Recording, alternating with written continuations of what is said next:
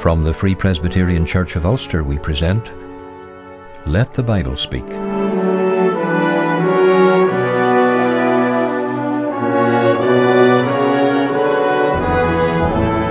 It's good to have you join us today as we spend time around the Word of God, preaching Christ in all His fullness to men and women in all their need.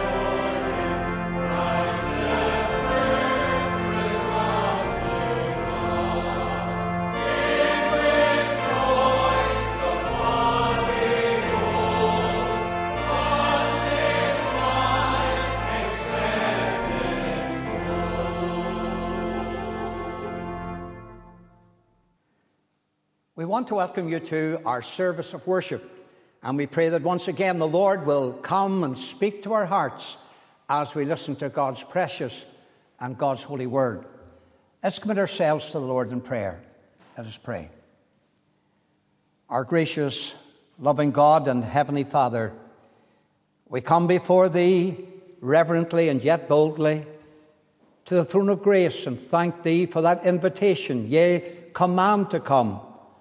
Let us come boldly unto the throne of grace, and there we shall obtain mercy and find grace to help in time of need.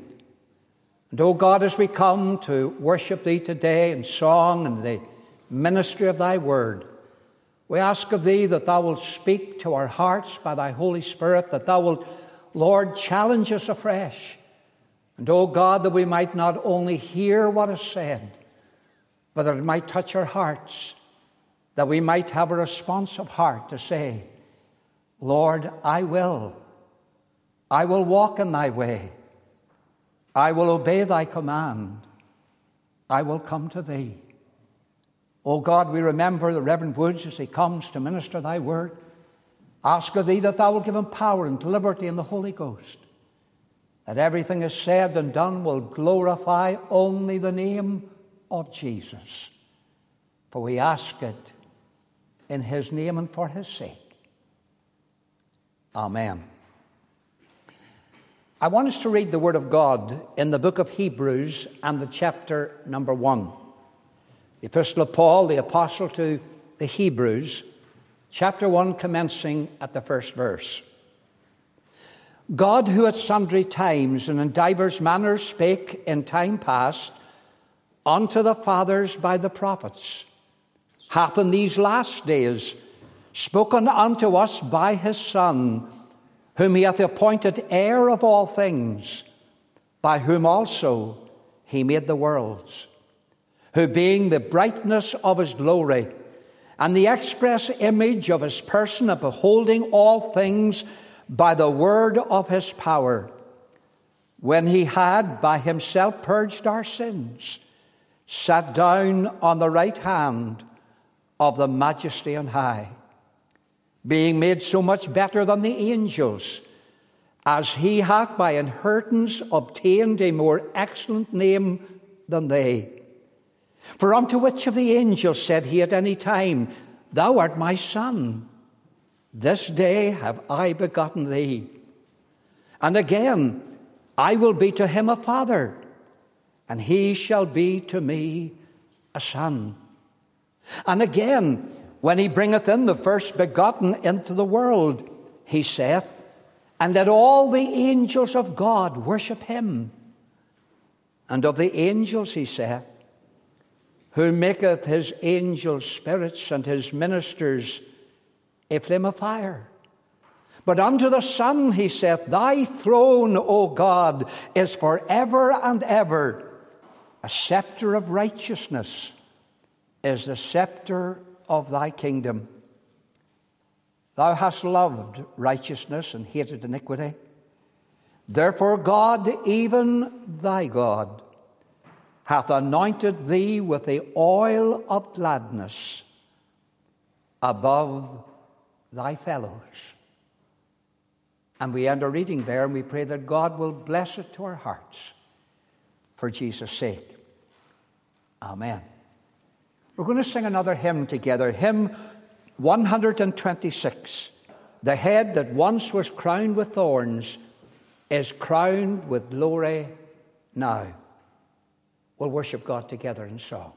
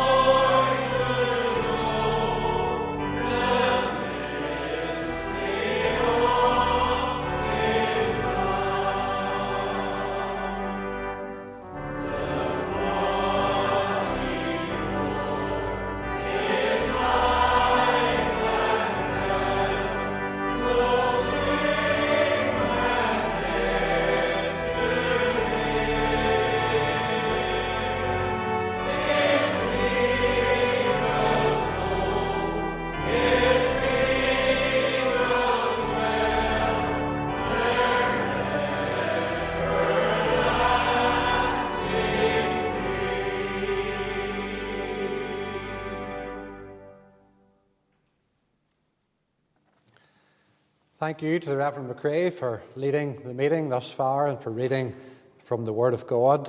And I want to turn your attention to part of one of those verses in Hebrews chapter 1. It's the verse 3, and down toward the end of the verse, it says of the Lord Jesus, the Son of God, when he had by himself purged our sins, sat down on the right hand of the Majesty on high.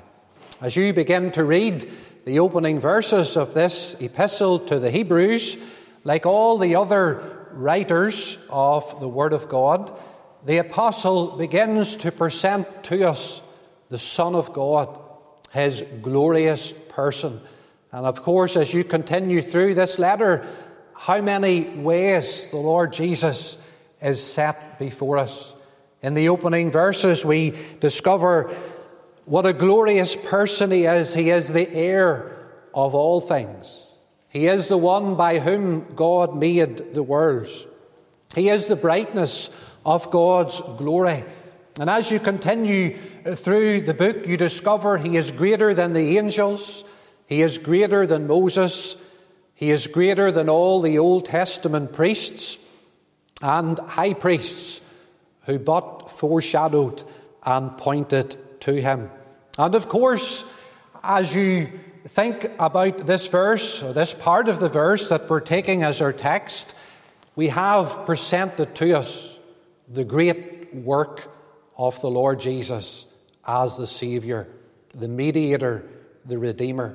And here we see his humility, we see his suffering, but we see his exaltation, that he has done all that is necessary to save his people from their sins, who, when he had by himself purged our sins, sat down on the right hand of the Majesty on high. And I want us just for a little time to focus in upon the work of Christ, the work of Christ. I want you to see, first of all, that it was the work of the priest, when he had by himself purged our sins. As the great high priest of his people, the Lord Jesus, when he offered himself on the cross at Calvary, as the only sufficient sacrifice for sins forever, he did so to purge the sins of all who would trust in him for salvation. That word purge, of course, means to purify or cleanse away our sin and our guilt before a holy God. This letter to the Hebrews, a few chapters later, in chapter 9, in verse 22, reminds us that almost all things are by the law purged with blood, and without the shedding of blood is no remission, no forgiveness. And in that same chapter 9, in verses 13 and 14, we are reminded that the blood of the Old Testament animal sacrifices, they could but purify the flesh in a ceremonial manner. But the blood of Christ, shed when he offered himself as that sacrifice for sin, is able to purge our conscience from dead works to serve the living God. And so we can say that the work of the Lord Jesus that he performed on the cross, that work was the work of the priest.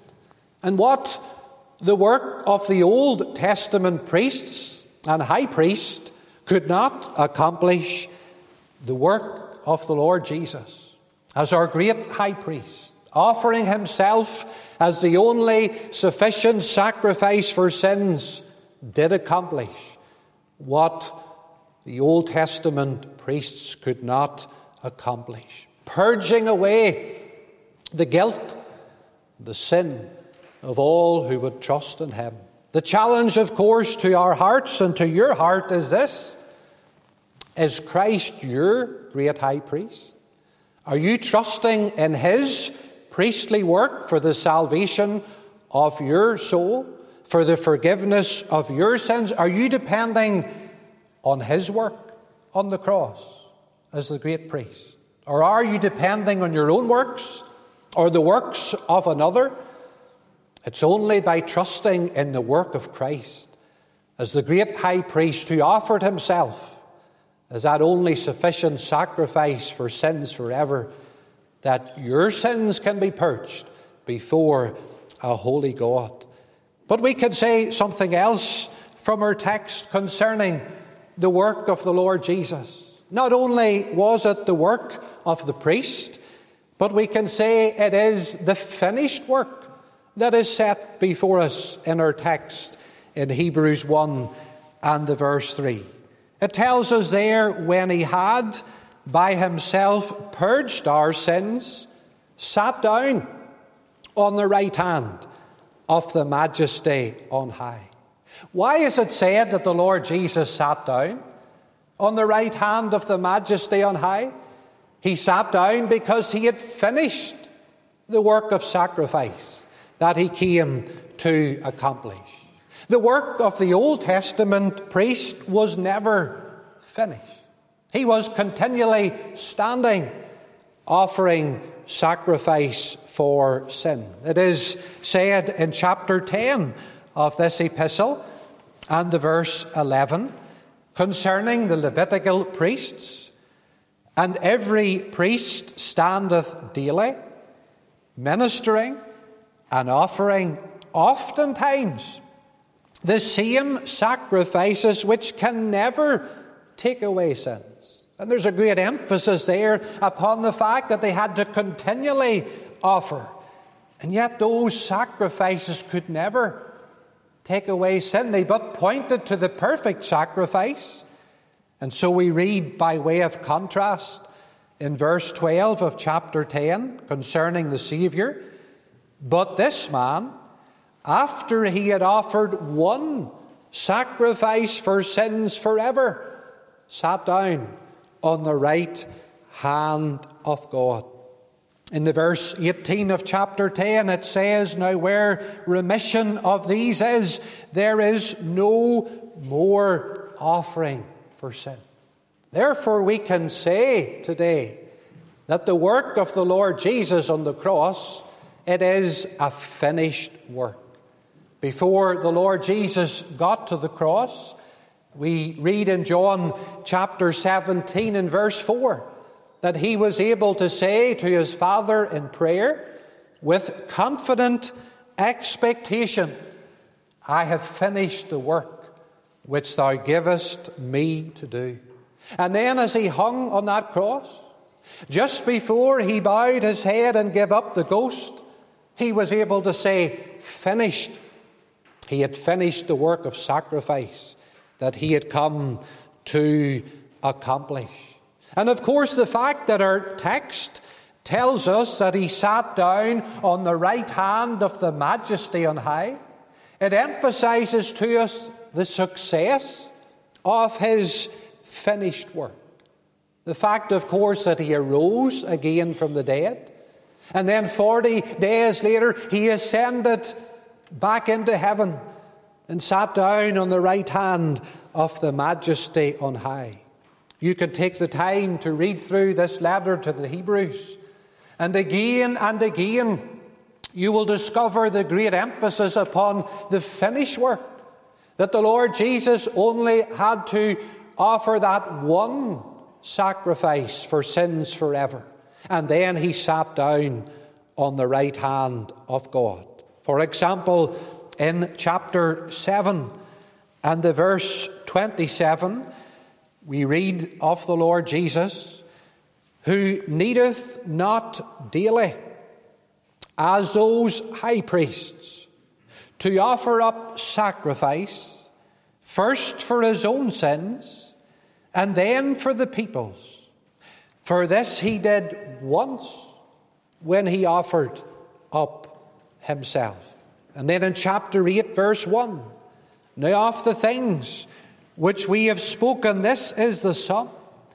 We have such a high priest who is set on the right hand of the throne of the majesty in the heavens. You and I as sinners We cannot work to earn salvation.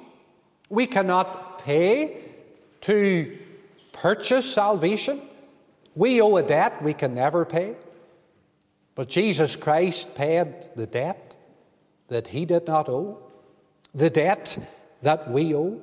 And therefore, by trusting in his finished work of sacrifice, we can be forgiven. We can have our sins purged away in the sight of a holy God. When the Apostle Peter was preaching on the day of Pentecost in Acts chapter 2, he pointed out to his hearers that the Lord Jesus had been exalted to the right hand of God. And therefore he called them to repent and to trust in the finished work of Christ. Listen to his words in Acts chapter 2 and the verse 33. Therefore, being by the right hand of God exalted, and having received of the Father the promise of the Holy Ghost, he has shed forth this, which ye now see and hear. Verse 36, therefore let all the house of Israel know assuredly that God hath made that same Jesus, whom ye have crucified, both Lord and Christ. And then we read, now when they had heard this, they were pricked in their heart, and said unto Peter, and to the rest of the apostles, men and brethren, what shall we do? And they were called to repent of their sin, to take hold of the promise, to trust in Christ's finished work for their salvation. The same call goes out to us today as sinners. The Apostle Paul, writing to the church at Philippi, he reminded them again not only of the humiliation of the Savior, but of his exaltation, having finished the work of sacrifice. And he declared that because of that finished work, every knee should bow to the Lord Jesus. Every tongue should confess that he is Lord. And someday every knee will bow to Christ. And every tongue will confess that he is Lord. But oh, you must do that now in time if you are to have your sins purged away. And so we can say of the work of the Lord Jesus from our text in Hebrews 1 and 3, yes, it is the work of the priest, the high priest, but it is the finished work. Can I ask you again, what are you depending upon for the salvation of your soul? Are you depending on your own works or the works of another human individual? Or are you depending upon the finished work of the God-man, the perfect man, the Lord Jesus? The Bible says, neither is there salvation in any other, for there is none other name under heaven given among men, whereby we must be saved. And then one final thought from our text. This work of Christ, yes, it was the work of the priest. We could say it is the finished work as far as his sacrifice is concerned. But we can conclude by mentioning the continuing work of the great high priest. Because when we read that he has sat down on the right hand of the majesty on high, yes, having finished the work of sacrifice, there is a work that he continues to do. Because this letter to the Hebrews tells us that he appears in the presence of God for us, and that he is able to save to the uttermost those that come unto God through him, seeing he ever liveth to make intercession for them. Why can souls still be saved? Why is there an opportunity still for you to be saved if you are not saved? Because the Lord Jesus ever lives to intercede not only for those whom he has saved, but for those whom he will yet save. And he intercedes on the basis of his finished work. Paul, writing to the Romans in chapter 8 and 34, asks the question, who is he that condemneth? You see, by nature we're all condemned because of our sin. But he went on to say, it is Christ that died, yea, rather that is risen again, who is even at the right hand of God, who also maketh intercession for us. If you will come and trust in Christ and his finished work for your salvation, you can have the assurance that your sins are purged before a holy God, not only for the years of time, but for all eternity. But this same letter to the Hebrews sounds out a solemn warning. If you reject Christ and reject his finished work, how shall we escape if we neglect so great salvation? There is no other way of escaping the wrath of a holy God. There is no other way of escaping everlasting punishment except by trusting in Jesus Christ. The work that he finished on the cross as the great high priest of his people, coming to him in repentance and in faith, and trusting in him. When he had by himself purged our sins, sat down on the right hand of the majesty on high. Let us pray and ask the Lord even to write his word upon our hearts. Heavenly Father, we thank thee for this verse that presents to us the Lord Jesus as the only one who was able to finish that work that was necessary to purge away our sins before a holy God. We thank thee that all who turn from sin and trust in him and his finished work can have that assurance of sins forgiven and guilt and sin purged away before a holy God. So draw others savingly to thyself, we pray, and write your word upon our hearts. We ask it in Jesus' name. Amen.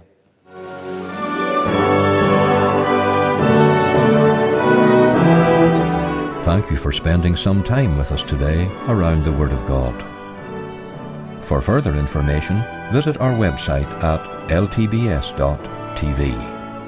We look forward to joining with you next time as we seek to let the Bible speak once again.